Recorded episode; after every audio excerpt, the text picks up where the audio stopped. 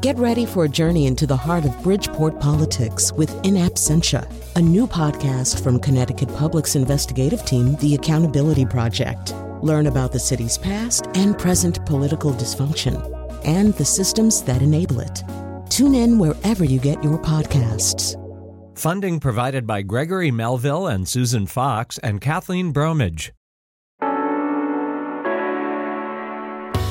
This is Where We Live. I'm Lucy Nalpathanchel. E cigarettes have become popular, especially among young people, but are they any safer than cigarettes? Coming up, a researcher will share who's more likely to use e cigs and will consider their impact on health. Are they as addictive as cigarettes? More later this hour.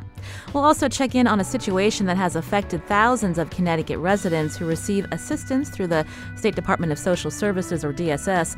Late last year, a California based vendor was awarded a three year, $140 million contract to provide non emergency rides for sick adults and children on Medicaid. But state residents and advocates say the vendor is hard to get a hold of and has caused patients to miss important medical appointments like dialysis.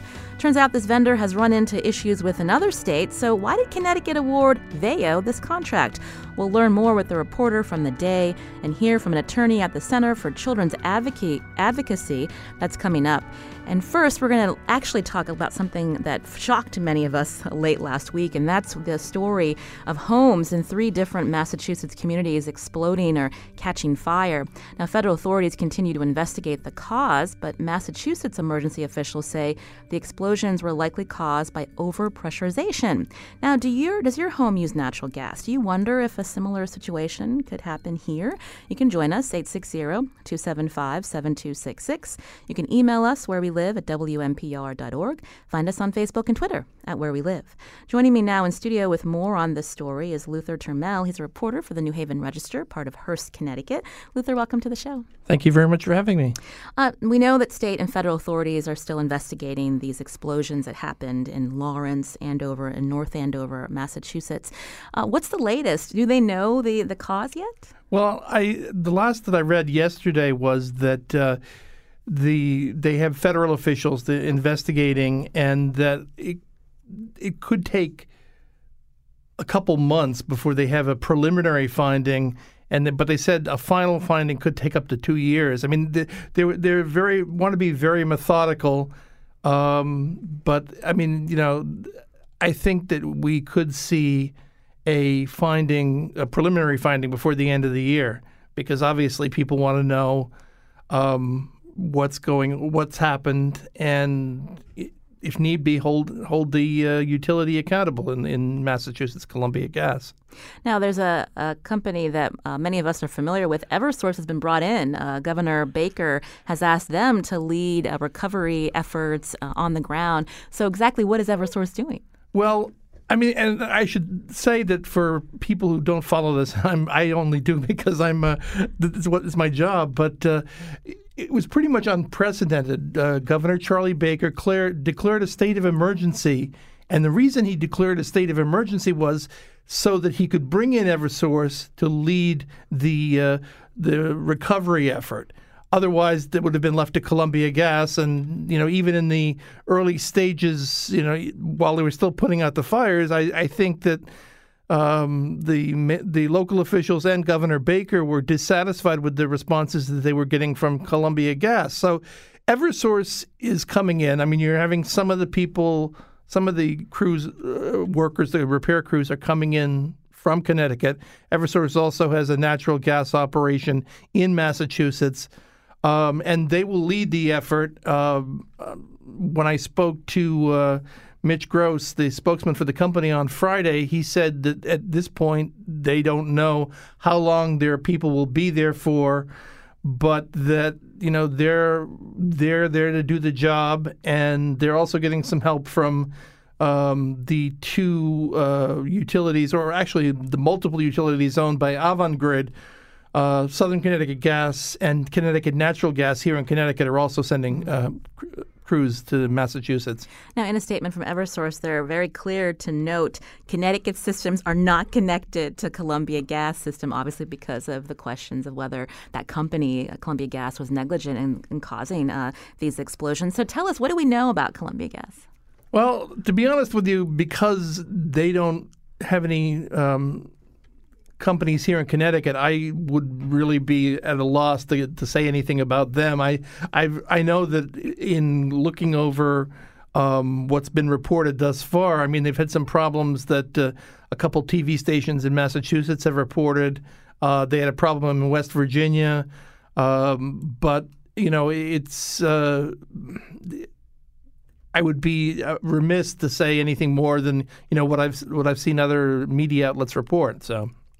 Oh, when we think about uh, these uh, explosions uh, that happened in Massachusetts on Thursday, um, then we've seen uh, news coverage that there have been similar um, incidents around the country. One of note in 2010 in California. What happened there? Where uh, dozens of homes uh, also exploded or caught fire? Yeah, I think it was like three dozen homes. There were eight people that were killed.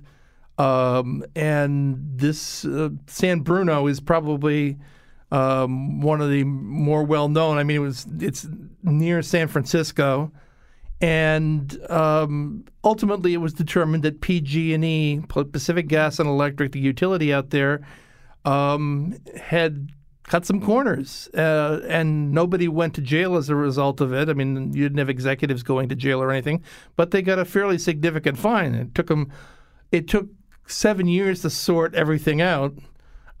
which I guess isn't too encouraging for the people in Massachusetts. But, um, but yeah, I mean, it was, uh, it was something that you know, I guess you could argue was negligent. I mean, they, they didn't do what they were supposed to do. They didn't spend the money that they were supposed to spend. So when we look at these natural gas explosions, the New York Times reported since 1998, 646 serious gas distribution incidents. That's what they're called, uh, causing 221 deaths and nearly a thousand people injured. This is all information from the Pipeline and Hazardous Materials Safety Administration, uh, the federal arm that's also investigating what's happening in Massachusetts. What are the common causes of these explosions, Luther? Well, I mean it's I don't think that the, the numbers break it out, or uh, or maybe they do, but I, I haven't seen a, a, breakout of the numbers. I mean, there's a couple ways that natural gas pipelines have, have problems, uh, and some of it has to do with uh, the lines being punctured by backhoes. Um, before I came to Connecticut, there was a, a fairly significant explosion that only ended up killing one person in in uh, central New Jersey, uh, the Durham Woods explosion in 1994, and uh, somebody hit, hit, hit a distribution line with a backhoe and blew up an apartment complex. Um, so uh, I mean that's critical to you know it's one thing when you have too much pressure being put into pipes that aren't appropriate for that level of pressure. Um, so I mean, I, I, don't know what the breakout is, but but that's one of the ways. And um, I mean, to a large extent, you know, I've been in at the uh, register for 20 years and covering utilities for most of that. Con- the Con- Connecticut Natural Gas companies, the collective, the three big utilities, have a fairly good safety record. Um, uh, so you know, it, it's I don't think people should really be worried, but I think uh, by the same token, it you know it, it helps to have be aware that these things can happen. Luther Turmelle is a reporter for the New Haven Register, part of Hearst, Connecticut. Uh, he's on Where We Live today as we look into this uh, story out of Massachusetts, where uh, three, two towns and a, a, small city in Massachusetts uh, all dealt with uh, explosions. Uh, at the same time, Columbia Gas was doing, I guess, routine work on on the pipelines. And and Luther, I've I've seen reports that when we look at when we think about infrastructure, Massachusetts has some of the oldest infrastructure in the country, and so you mentioned that here in Connecticut, uh, the company uh, Connecticut. Uh, well, there's three. Okay. There's Southern Connecticut Gas, Connecticut Natural Gas, and EverSource, which is the former Yankee Gas before EverSource, before EverSource ever existed. But. And they all have uh, good safety records. But in terms of our infrastructure, talk us through, um, you know, how that's maintained, and because people have questions. Well, for starters, I'd actually like to jump ahead for a second. I mean, the state utility regulatory agency, Public Utilities Regulatory Authority, or PURA, has a a uh, pipeline inspection unit that does about 500 inspections a year. Um, the when the utilities do rate cases, when they go before the regulatory agencies to seek rate increases, they provide for them details in terms of you know what work they've done already and want to get uh, reimbursed for, and what work they plan to do in the future.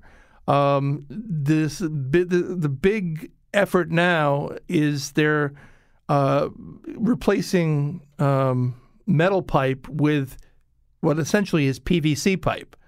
Now that may seem kind of odd. You may think that the the um, the the pipes that are made of metal are are would be would be safer, but according to what the use, uh, the, the, the utility people tell me that it's uh, the PVC pipe is less subject to corrosion, um, and so they they go and replace a certain number of miles of pipe every year. Uh, you can join our conversation here on Where We Live, 860-275-7266. Marianne's calling from West Hartford. Marianne, go ahead.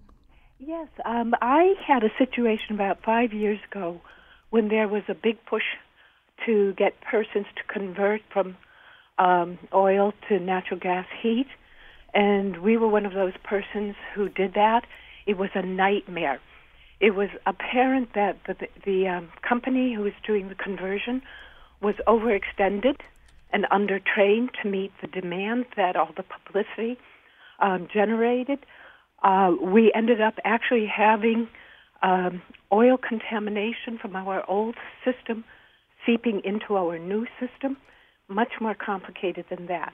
Um, it was contaminated with carcinogens It took us forever to get that situation straightened out. I later on I found out that the big push was because the natural gas companies um, were looking forward to um, improving infrastructure. Exactly the problem in Massachusetts.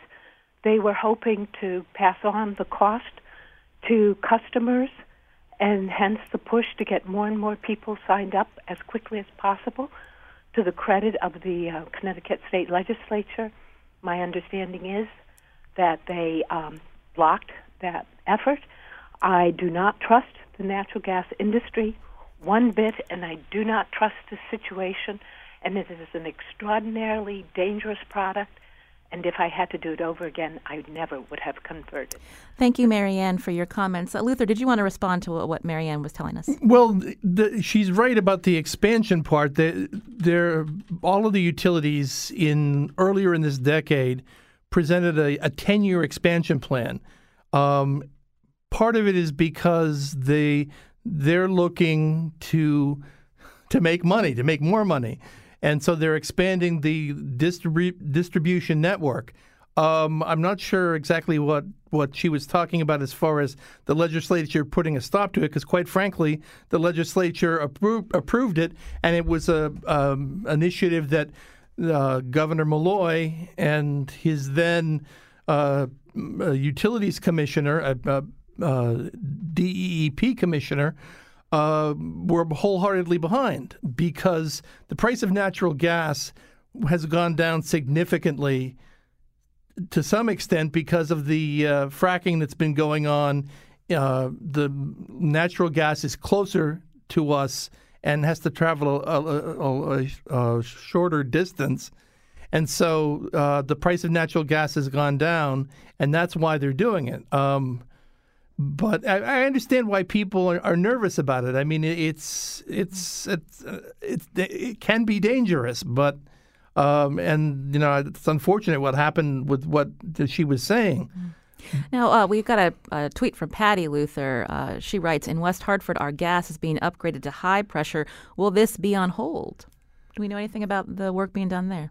Well, I, I, I don't know that. I think it's probably too soon to say what Connecticut would do. I mean, I I know that Massachusetts, the Governor Baker has uh, been talking about expanding natural gas service in eastern Massachusetts, and there's been some speculation uh, that that that would be put on hold for a while. That the legislature there would be have a difficult time moving forward with it. But as far as Connecticut, I mean, typically. Uh, people are more reactive than they are proactive, and I, I, I don't see that that would necessarily be put on hold because the legislature and the regulatory authorities don't have any evidence that uh, the incumbent utilities have been doing anything wrong.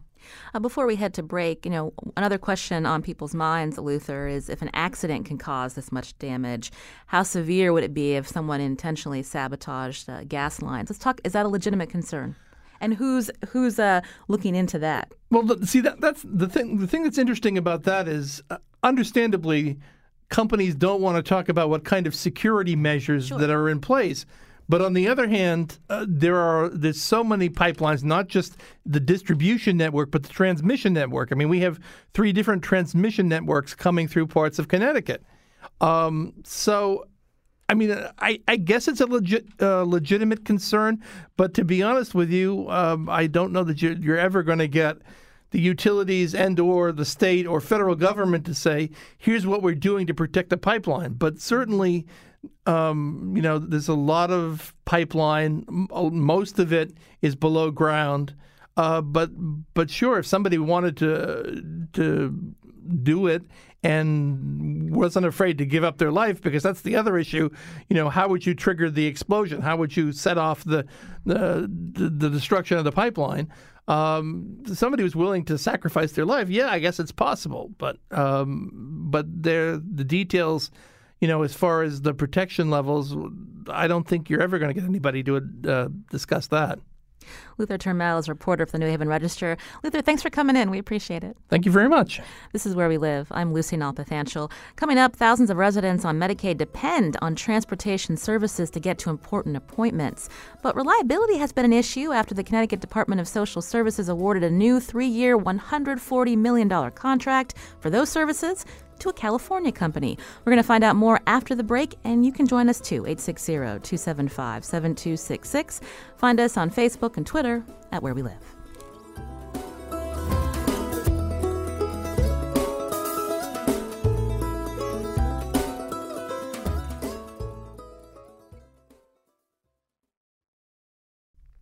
This is Where We Live. I'm Lucy Nalpathanchel. Earlier this year, a California based company began serving thousands of Connecticut residents on Medicaid, both adults and children. Veyo was awarded a three year, $140 million state contract to provide non emergency rides for sick residents. But these residents and advocates say the vendor has been hard to get a hold of or rides haven't shown up, causing patients to miss important medical appointments like dialysis. It turns out this vendor has run into issues with other states. So, why did Connecticut award this contract to the particular company? Joining us now to explain is Martha Shanahan, a reporter covering health and the environment for the day. Martha, welcome to the show. Hi, Lucy. Thanks. So tell us a little bit more about Veyo. Yeah, so Veyo is what is called a, a transportation broker. Um, the, the and it fulfills a service that is a benefit that has been given to Medicaid members um, uh, since uh, for, for, since the Medicaid was program was um, first started in the, in the 60s. Um, and uh, Veyo took over Oh, I think we lost Martha. Let's see. Martha, are you there? Yeah. okay. Sorry. Now we can hear you. Go ahead. The Mar- contract basically as the middleman uh, between the state and um, the sort of organizing the rides and matching people who need rides to their doctor's appointments up with a taxi or an ambulance or a wheelchair van to get them to their doctor's appointments. And that started on January 1st. So uh, tell us a little bit more about the, the company that uh, was doing this service for state of Connecticut. Why did they make the switch?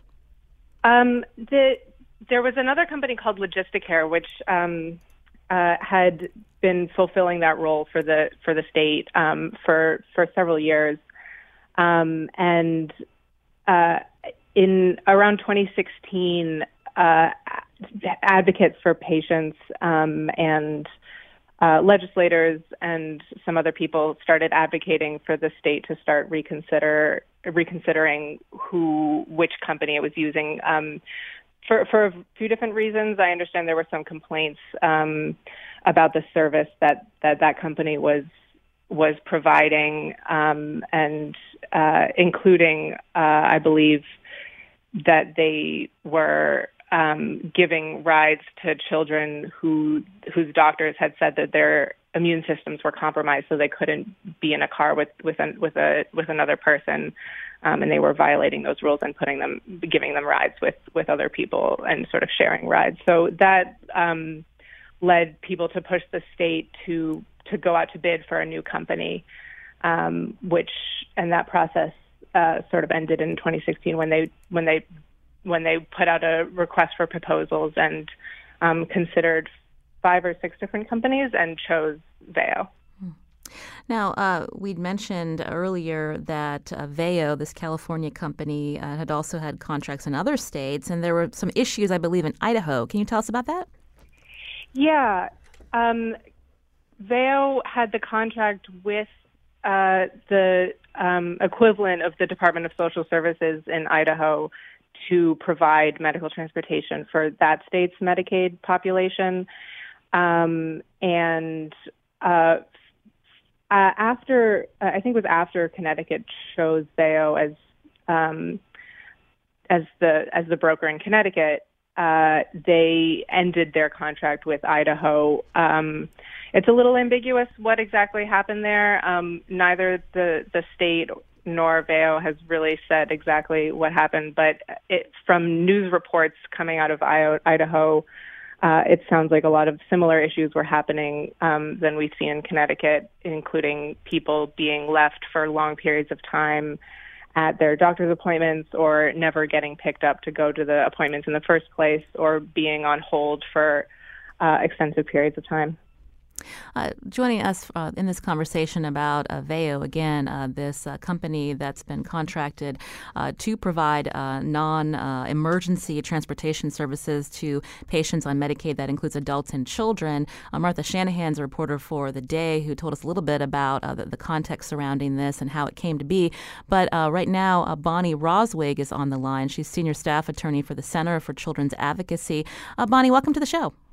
Good morning. Thank you so much for having me. So, um, tell me a little bit about uh, what you've been hearing from patients about uh, Veyo. So, it's been an incredibly difficult time for patients, really, since the beginning of the contract. So, you have to understand that this is $160 million um, that Veyo is receiving, not only in terms of administrative costs, but they upfront get the cost um, for the cabs themselves from September 15th, 2016 to December 31st, um, 2016, they got um, almost a million dollars. That's $941,000 to set everything up to make sure they had all the patient information and all the information regarding what cab companies to use um, so that they were to be good to go, as we say, as of January 1st. Um, this was a contract with the state of Connecticut, and they contracted the the state had to ensure that um, that Veyo was prepared as of January 1st. As of January 1st, it was a disaster. Um, people were waiting on the phone for three hours. Um, dialysis patients weren't being picked up. Rides weren't coming. Um, people were not getting. People in wheelchairs were not getting wheelchair rides um, it was hugely problematic. And remember, these are the sickest and most vulnerable people trying to get to the doctor. I mean, this isn't, you know, this isn't something that, that is that somebody has a choice about. Is it's really to get to fundamental medical services. So it's been incredibly difficult, and the service has not been good. Um, and it was a similar experience in Idaho. Um, many, many problems. There were many news reports of incredible difficulties in terms of performance by Veyo, um, and ultimately um, efforts by, um, at least from from the news reports and talking to advocates um, in Idaho, they worked to to try and remedy it, um, and then ultimately they um, parted with Idaho parted ways with Veyo.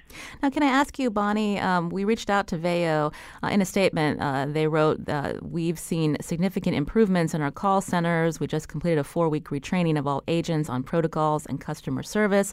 Our average speed to answer is 45 seconds." And they're also now saying in the statement, "We're hearing positive feedback from the majority of stakeholders across the state." So I'm curious, between January and now in September, have there been improvements?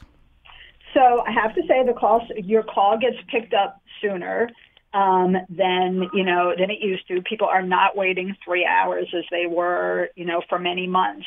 Um, and but the rest of it is not because um, Veyo did anything particularly proactive, but because the state on some levels forced them to comply with the contract. So, for example, Veyo was refusing to transport anyone who needed a wheelchair from January 1st through July. Um, the state said, ultimately, the state said, you know, you have to do that or we're going to, you know, potentially find you in breach of the contract. But, you know, why the state didn't insist that that happened beforehand, um, I, you know, I have no idea. And I have no idea why the state's allowing Veyo to do this. In terms of all the wonderful improvements they've made and the retraining, um, they talked about that um, last week at a legislative committee where the whole system had been retrained. But in the month of August, um, I had one client who um, suffers from muscular dystrophy, has a prosthetic leg, um, and you know was told that they weren't going to take her by cab anymore, and that she had to take a bus. Um, I had another patient who was a paraplegic um, and they just didn't give him rides at all. Um, and I had a third patient who suffers from kidney disease, who again was told that, you know, now again, now you we're not going to give you service anymore, um, and you have to you, you just have to figure it out on your own. So all of these very serious, very specific um, issues for again the sickest, most vulnerable patients has happened since that supposed training. This is where we live. On the phone with us is Bonnie Roswig, senior staff attorney for the Center for Children's Advocacy, also a reporter for the day, Martha Shanahan, as we look into a situation uh, with uh, thousands of Medicaid patients who rely on non-emergency transportation services. Uh, the state contracted with a California company. That uh, service began in January, and there have been a lot of issues uh, since then, as we've heard um, from our guests. Um, you can join our conversation too. Uh, maybe you rely on Veyo. The number 860 875 7266. Sue's calling from Monroe. Sue, go ahead. Hi, I'd like to discuss my son's um, problems with Veyo. Uh, unfortunately, my son had to stop attending his Extend program because of Veyo and their complete disregard for his safety. So tell me what was going on. Well, they um, from the very beginning, they would show up with drivers who I couldn't communicate with because they didn't speak English. Um, another time, like the first week, the driver picked up someone else in the car with my son in the car. Now, my son has emotional um, disorders, and he has, uh, you know, he's very paranoid, and he's he gets very upset very easily, and it upset him. It it actually made things much worse for us and the times that uh, we didn't have an issue was when they didn't show up. They would show up maybe three times a week out of the five times. Um, they went to pick him up at school one day early and then left because he wasn't there, even though they were instructed to wait for him. Uh, he was at the school by himself for an hour. Um, the last final straw was my son was in the back seat of the cab. They were driving to his program, and the, the cab driver picked up another woman who was complaining about having the flu, and my son had a PICC line in his arm that went directly into his heart for mm-hmm. medication, and they picked up a woman who had the flu mm. while he had this in his arm, and that to me was the final straw. And I am I called them every single time there was a problem. I called San Diego and spoke to the you know the head honchos over there. They promised that they would fix it, and when they didn't, they ghosted me. They totally just disregarded my calls, my messages. And when you call Veyo, their headquarters, you can't get through to a human being. Mm. You know, so and not not to mention that Veyo was incredibly reckless with my son's safety, is the fact that I called the state every time as well, not just Veyo, and the state's only only words to me were, "We're uh, investigating the issue. We'll call you back." Not once did they return my phone calls. Well, Sue, we have someone on the line from uh, the State Department of Social Services. If you could uh, hold the line, I want to bring into the conversation uh, David Dearborn, who's spokesperson for the Department of Social Services in the state of Connecticut. David, welcome to the show. Good, good morning, Lucy. Thank you. I'm, sur- I'm sure you're able to hear um, from this parent, Sue in Monroe, about issues that um, she had with Veyo transporting her son who had a, a medical condition. Can you talk about how um, the state has worked with state residents to alleviate these concerns? That certainly is a horror story, and uh, it's not excusable, as are some of the other complaints uh, that, that have been described on the show. Overall, uh, there have been improvements. Uh, has demonstrated some improvement. Uh, many of the advocates and uh, uh, hospital uh, representatives, for example, I think would would validate that. But we're still uh, nine months into the program. There's a long way to go. Transportation is one of the most difficult services that Medicaid programs deliver, not just here but in other states. And over the last decade, we've had multiple contractors. We used to have a regional system. Then we went to statewide Logisticare, which uh, Martha discussed. And a couple of years ago, we started redesigning the system. We put it out to bid, state reprocurement. Uh, Veyo, uh, actually, Total Transit out of Texas with Veyo uh, won the procurement, lower costs, more technological uh, um, solutions. There's been problems, no doubt about it but uh, the system is evolving, and we believe that gradually it's getting better. We're nine months into this. The verdict's still out, but it's getting better. Uh, David, uh, we heard from Martha Shanahan and others about uh, Veyo having issues uh, with uh, a contract they had in the state of Idaho. I mean, how um, did, did the state do a good enough job vetting this company before awarding this $140 million contract?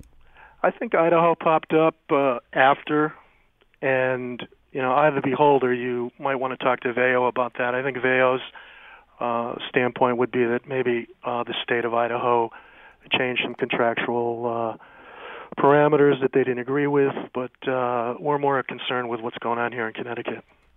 And then, as far as uh, what uh, Sue, uh, the mother, had said when she called the state, she didn't get any kind of response. Um, I know that this, again, this is something that uh, residents are working with Veyo in terms of uh, getting appointments and if there's no shows. But could the state be doing a better job responding to residents here? Well, Lucy, I think we could always do a better job. I don't know where Sue called. You could give Sue my phone number, and I'll uh, personally expedite. I do know that our staff that oversee the contract do a lot of complaint troubleshooting and resolution. Uh, it's a constant job. Uh, they work closely with Veyo. Again, we're seeing some gradual incremental improvements, so we're we're looking at things positively, much more positively than we were at the outset. Uh, the scenarios that Bonnie just described. Uh, Bonnie, you're still on the line. Again, senior staff attorney for the Center for Children's Advocacy. Did you want to respond to uh, David Dearborn's comments? Yeah, we still have major, major issues with the state's oversight of the program. I mean, the bottom line is is the state's responsibility to make sure that Medicaid patients get transportation. The stories that I related, you know, uh, news stories come in constantly, weekly, um, and it's just still not working. Um, and so the state should needs to make sure that Veyo, you know, does their job because at the end of the day, this is a this, these are federal monies, um, and the state is required to provide Medicaid recipients um, this service. So one, they need to radically bump up their oversight, and two, they need to think about um, within the contract. They are if um, the contractual language is that if you know it goes to the benefit of the citizens of the state of Connecticut then they can either end that contract or extract, you know, portions of the contract and give it to someone else if Veyo isn't doing their job. Um, and the state really needs to look at doing this because we just are not seeing the improvement um, that you know that that needs to be done. I mean, nine months is a really long time. Veyo claimed that they did this in other states. You know, why is it just not happening? Why are people being told? You know, why are people who are in wheelchairs being told that they have to take the bus? Um, this is just not acceptable. Uh, David, did you want to respond before we take another call? Well, I think we're doing just that. I think it's uh, it's a challenging task. Four million rides a year. Um, we've had complaints about this program, as other states have had complaints about their programs. Uh, well before Veyo came along, uh, the same things that Bonnie's talking about virtually, she was complaining about during the, the previous contractor, and it's it's a difficult, difficult program. It is not something that we flip a switch and all of a sudden we have the performance that we want to have. So we're working on it. We don't disagree with her much of her premise. Uh, we disagree with some of it. Uh, we can't just turn a battleship around and and break up a contract. Uh, there'd be chaos, more chaos in her eyes, uh, and there would be pandemonium. And so there always is a difficult transition period. We're past the transition period. Incremental improvement is is happening. But when we look at the past, and I know the past is not today, but there's no panacea when it comes to medical transportation programs. Logisticare, based out of Atlanta, took a bunch of hits from us and the advocates. Uh, Bonnie complained to the federal government about Logisticare. The, the feds kind of threw that out, but the problem was there was problems there. And previous to Logisticare, we had a regional solution that wasn't a solution, so we got rid of that. So it's a constant work in progress. We believe we're getting there. Uh, can I can I just say I the federal government investigated that case. They did. They took that very seriously in the complaints because what's really fundamental to this is protecting the rights of people with disabilities. Um, and Logisticare weren't doing that, and it's concerning that the state isn't ensuring um, that that continues to be done. I wanted to bring back into the conversation Martha Shanahan again, who's been re- uh, covering this story for the day. Uh, we heard um, from a listener. We've also uh, got another call earlier before the show. Um, these are the similar complaints that you've been hearing from residents, Martha. Yeah, uh, and somewhat less so as of recent. Um, but I have, as I have continued to reach out to to folks um, who started calling me in the first couple weeks of January um, to with with similar complaints that sound a lot like what what they were describing. Um, they they're somewhat less severe, and people have said in, in, in many occasions that, that the service is getting better and that they're starting to to see some reliability coming from Veyo. Um, but in other instances, they're they're saying there are other problems, or they are and I, I think a lot of people were um, they lost a little bit of trust in the system, and I and and and Sue mentioned that she had stopped using Veyo altogether because she she felt like she couldn't trust it, and I think a lot of people are still sort of every time they go to um, to to call Veyo and to try to schedule a ride, they they can't be sure that it's going to to come. So I think there's still a certain level of uncertainty there. Well, I want to thank David Dearborn for joining us uh, earlier uh, on the show. I wanted to go back to Bonnie Roswig, uh, Senior Staff Attorney for the Center for Children's Advocacy. Bonnie, what are you going to be uh, looking for in the weeks ahead? Because we heard uh, David Dearborn say that um, you know they felt like they were in the transition period and there are improvements, and then he kept saying that uh, transportation for this amount of people can be difficult, but that's not comfort for those who are waiting to get to their appointments, and like Sue and Monroe, uh, whose child, um, you know, had an issue and a severe uh, health issue, and was, you know, riding the riding, taking a ride with somebody with the flu, possibly. Right, right, correct, correct. Um, you know, we are um, this this. Everyone has had experience. One of the major problems with Logisticare was that the state didn't do the appropriate oversight to ensure that Logisticare did the transportation correctly. We were very vocal about that and very concerned because, as a bottom line, people are suffering. Um, dialysis patients have to get to their dialysis. People in mental health treatment programs need to get there. Um, children need to get to chemotherapy. So we were very vocal and very concerned. When Veyo got the contract, it was our hope that the state would really step up and ensure that um, the contract was complied with, and we just haven't seen that.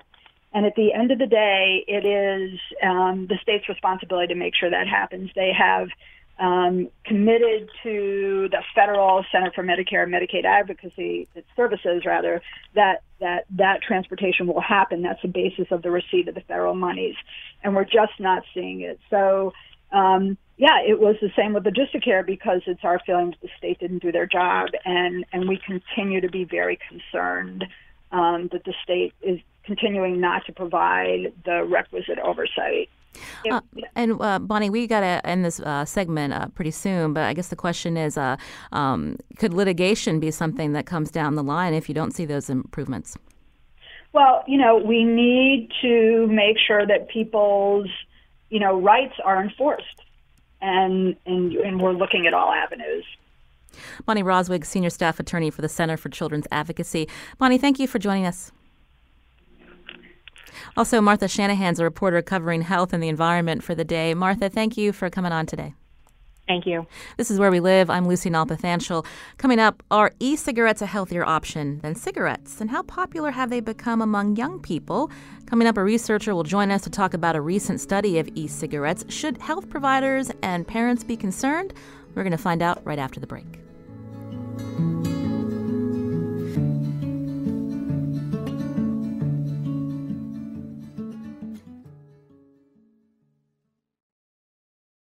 This is Where We Live. I'm Lucy Nalpathanchel. This month, the U.S. Food and Drug Administration sent warning letters and fines to retailers who've been illegally selling e cigarettes to minors. FDA Commissioner Scott Gottlieb says it did so after, quote, clear signs that youth are using e cigarettes at, quote, epidemic proportions. Uh, there's a researcher who's been looking into uh, e cigarettes, and he's joining us now uh, by phone. Dr. Andrew Hyland, Chair of Health Behavior at Roswell Park Comprehensive Cancer Center in Buffalo, New York. Uh, Dr. Hyland, welcome to the show. Thanks so much for having me. So tell us more about e-cigarettes. They've become popular over the last couple of years. How are they different from the traditional cigarette? Yeah, so uh, e-cigarettes are uh, they deliver nicotine, but they they heat it rather than burning uh, like cigarettes. Uh, so it's really it's that simple. E-cigarettes are a much simpler mixture, usually uh, uh, uh, nicotine with some flavors in a solution, maybe propylene glycol or vegetable glycerin, uh, and that's pretty much it. It's heated, and that releases the nicotine into a gas. And then you, the user breathes that in. Unlike cigarettes, which you burn the tobacco, um, there's thousands of chemicals, dozens of carcinogens, and uh, including nicotine uh, that that goes into uh, uh, the body. And, and nicotine yeah, is the agent that makes people keep coming back. Hmm. Now, uh, for parents who are listening, uh, these products, these e-cigarettes, are often sold under brand names like Juul and Blue and Logic. Uh, so, are these uh, something that are used widely among both uh, teens and adults, or you know, I'm just curious about uh, when they've come into popularity and who's using them. Yeah, so e-cigarettes are relatively new technology. Uh, in the U.S., we see around 2011, 2012 when the uh, use rates really began to increase. Uh, in kids, there's some surveys uh, that show that actually more kids are using e-cigarettes than cigarette smoking. Uh, and uh, we also see, you know, fairly extensive use in young adults and older adults as well uh, across the board. So it's really this kind of rapid uptake uh, in the use of a product, uh, e-cigarettes, uh, that has caught uh, the attention of a lot of people. And how are they marketed? So retailers are not able to sell them to anyone under 18?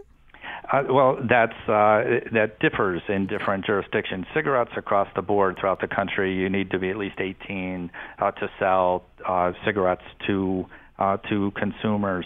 Uh, e-cigarettes are, right now are in a bit of a regulatory gray zone uh, because they are new products. Uh, they're not covered under a lot of the existing federal or state uh, legislation that might exist. So the minimum age uh, laws are some states have them, some states don't.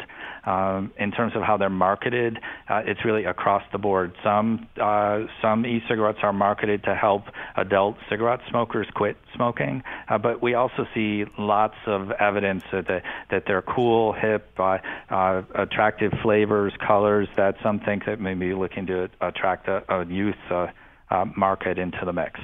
Uh, you mentioned because it uh, varies from jurisdiction and because they're so new. Is that why these advertisements aren't restricted in the same ways as how uh, cigarette manufacturers can uh, market their products? Yes, that's essentially it. I, I mean, there have been some recent uh, developments in there with the FDA, which now it's only it's been not just not even 10 years now, just under 10 years since the FDA has had regulatory authority over tobacco products, uh, is their marketing and their the pro- the products themselves. E-cigarettes are a, a late addition to that mix.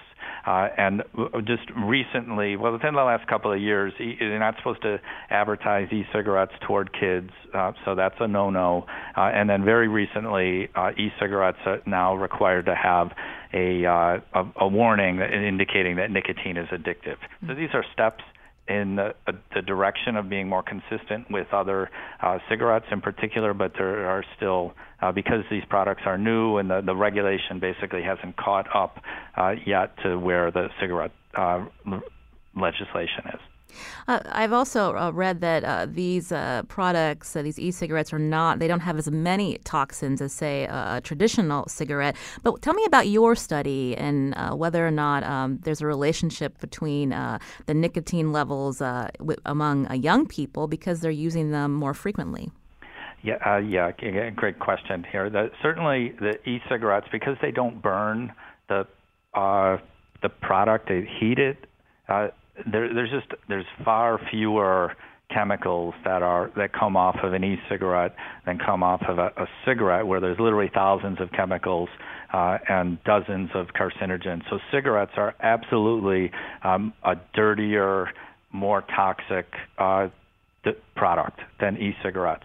Um, that doesn't mean e-cigarettes are safe. It just means that they have less bad stuff in them, often a lot less bad stuff uh, in them.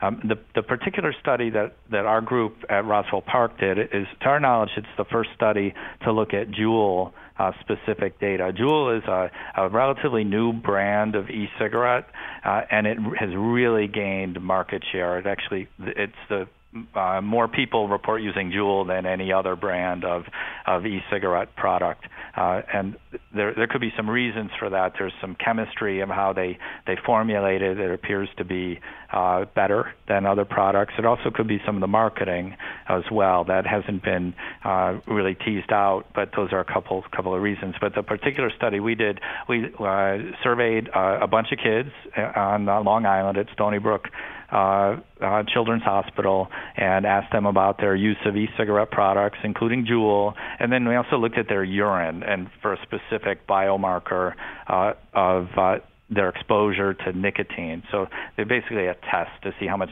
nicotine they had in their body. And what was surprising is that these kids had levels, these Juul users, they only used Juul, they had levels of nicotine that were comparable to cigarette smokers. Uh, which indicates that they're definitely getting a lot of the nicotine out of those products. Past previous brands of e-cigarettes are not particularly good at delivering nicotine. Cigarettes are very efficient, the way they've been designed and engineered to get the nicotine to the user. But uh, but Juul seems to kind of mimic that that process. So the takeaway of that study is these these kids that are using Juul have just as much nicotine in their body as kids that smoke cigarettes.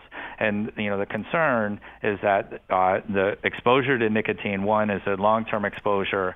Uh, there, there's uncertainties on that, but then uh, could this be priming those uh, those kids to become a, not only addicted to nicotine, but then subsequently become cigarette smokers. Again, that dirty, toxic delivery system of cigarettes, and that's what we want to try to try to avoid.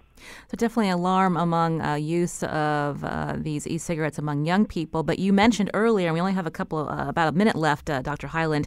But uh, e-cigarettes are seen as a, a good transition for adults who are trying to to step away from smoking. There are there are definitely a lot of anecdote. I know I I run our, our smokers quit line for New York and New Jersey. We help tens of thousands of people quit smoking. I hear a lot of stories about adult cigarette smokers that say that e-cigarettes help them get off of of cigarette smoking, which is fantastic. If I had one message to say is don't use cigarettes. If you smoke cigarettes, do whatever you have to do to get off of them. And if you don't, if you're a young person or you don't use cigarettes, don't start. That's by far the most dangerous uh, thing that's out there. Uh, uh, so in terms of uh, these products and how uh, how they can be used to help adults. There's uh, still needs to be more scientific studies uh, that are done. There's some that are out there that suggest that. And Dr. Hyland, we're actually going to have to leave it there. We're going to link uh, to uh, your study uh, on our website wnpr.org/slash where we live. Dr. Andrew Hyland, chair of health behavior at Roswell Park in Buffalo, New York. I'm Lucy Nalpathanchel. Today's show produced by Lydia Brown. Special thanks to Carmen Baskauf and Kyone Wolf.